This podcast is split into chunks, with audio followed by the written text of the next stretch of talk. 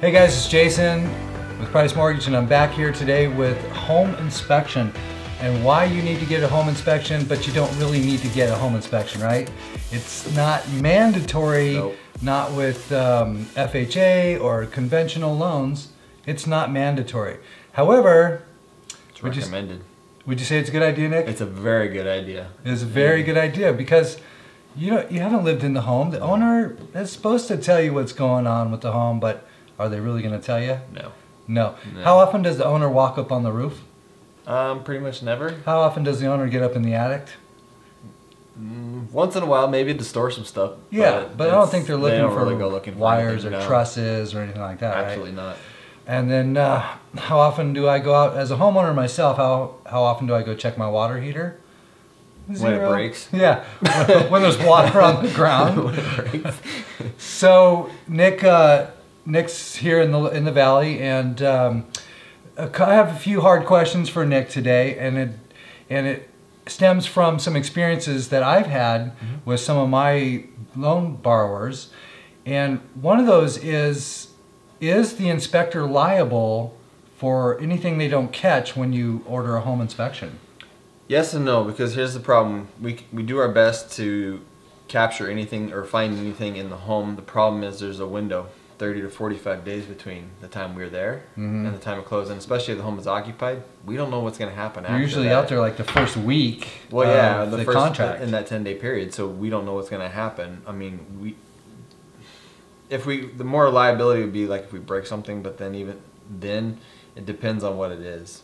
Um, I've had where a valve broke um, during normal operation, just trying to turn the handle and it broke. So what you should expect when you do order a home inspection is a guy or a gal to go in there that's licensed to be a home Correct. inspector. You have to be licensed. And they're going to go in there in a couple hours and try and figure out everything that's wrong with the house Yeah. in a couple hours. And it's very difficult sometimes. That's that sounds like a tough job. It is, um, especially if you went in an occupied house, you can't see everything. You got furniture. Mm. I can't see, but we're not. Washer and dryer. Washer dryer behind there. We do look behind there. Um, I have seen where you see some water damage, and so you you report that, but you can't tell if it's been fixed or what's going on unless you actively see a leak. And I was telling you a story about um, some friends of mine who bought a home, Mm-hmm. and the the inspector went in there, didn't catch mold behind the wall in the washroom, Right. washroom, and then once they moved in, within 30 days, they found it, Mm-hmm.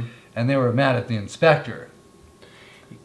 The yeah, but again, we don't have X-ray vision. Uh, we can't Right. see inside the walls, so Yeah. um, we have occasionally I have spotted a, a leak before I got out of crazy Crazyville, um, but the um, uh, you can have a pinhole leak that you can't see. You can't see the water damage, Right. so that's gonna build up over time, and then like I said, we we can't see it. We don't have a way to see that. So, that.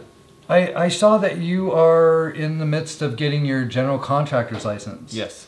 Which to me, I thought, wow, I think every inspector should have a, a GC license. Mm-hmm. So what what are the qualifications? How do you get to Oh. be an inspector?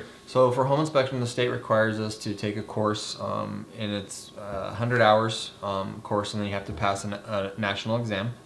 And then once you take the national exam and pass that, then you actually have to go train with another inspector or inspectors um, for 30 inspections individually to kind of get the gist of what you're looking for. Um, Not quite as bad as the appraisal. Like to become an appraiser. yeah, it's like what a two-year process. Yeah, you have to be like tag along with someone for years. Um, but so you can get your license at that point. But my caution to you, that means anybody can go and take it. Doesn't mean they know what they're looking for after 30 inspections. There's a lot out there that even now, after um, a couple thousand inspections, I still find stuff, you know, that I've never seen before. So if you're not trained, you don't know what you're looking for. And I think the same thing applies to my business as a loan officer Mhm. and to realtors. So I know when I'm taking the loan officer tests, Mhm. the federal and the state, it really has nothing to do with the day to day grind No, it doesn't. and all the people's different scenarios. So I can I can understand that a lot of people would live in houses differently Mhm. and treat their homes Oh, way completely, differently. Completely. There's different types of homeowners out Mhm. there. Definitely. Uh, I mean, when you go and inspect, like, say, a an iBuyer, say Mhm. like a Zillow for sale or an Opendoor Or for sale, or any of those, yeah. What's the difference when you go in to inspect those homes versus, say, someone that's selling their home on their own? Do you Do you find more problems or less problems, or is it equal? I would say it's probably about equal. Um, the iBuyer doesn't, uh, they used to, but they do not do a home inspection before they buy it anymore. So they just buy it as is. Um, and they do that for liability reasons. But um, I have been in one recently that was probably worse than some of the, you know, regular homes I see. Some of the worst offenders, honestly, are probably flip homes. Flip homes, yeah. So they're trying to put the lipstick on the pig. Basically, they go in and Hide they- it. A lot of the stuff is hidden more like in the attic, like electrical hazards and stuff like that. They just they kind of Hmm. just patch it up. They try to make it look good, and you look in there, look house looks amazing inside.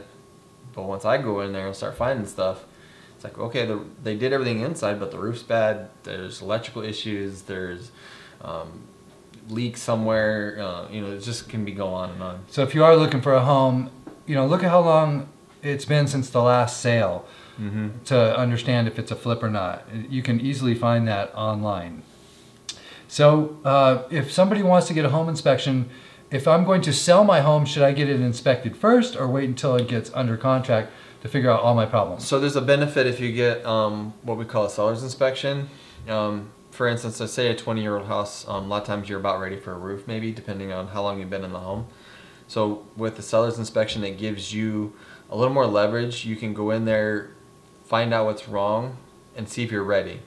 Because if I come in there as a buyer's inspector and tell you you need a new roof and you don't have of your budget to put in a new roof, That's going to blow my mind. you're gonna blow the sale. I'm to start panicking. Right. So then you're rushing to try to find somebody to fix it. So it doesn't give you time to get a proper estimate. You I just- don't really see a lot of sellers getting No, they don't. Unfortunately, I do occasionally get a seller's inspection.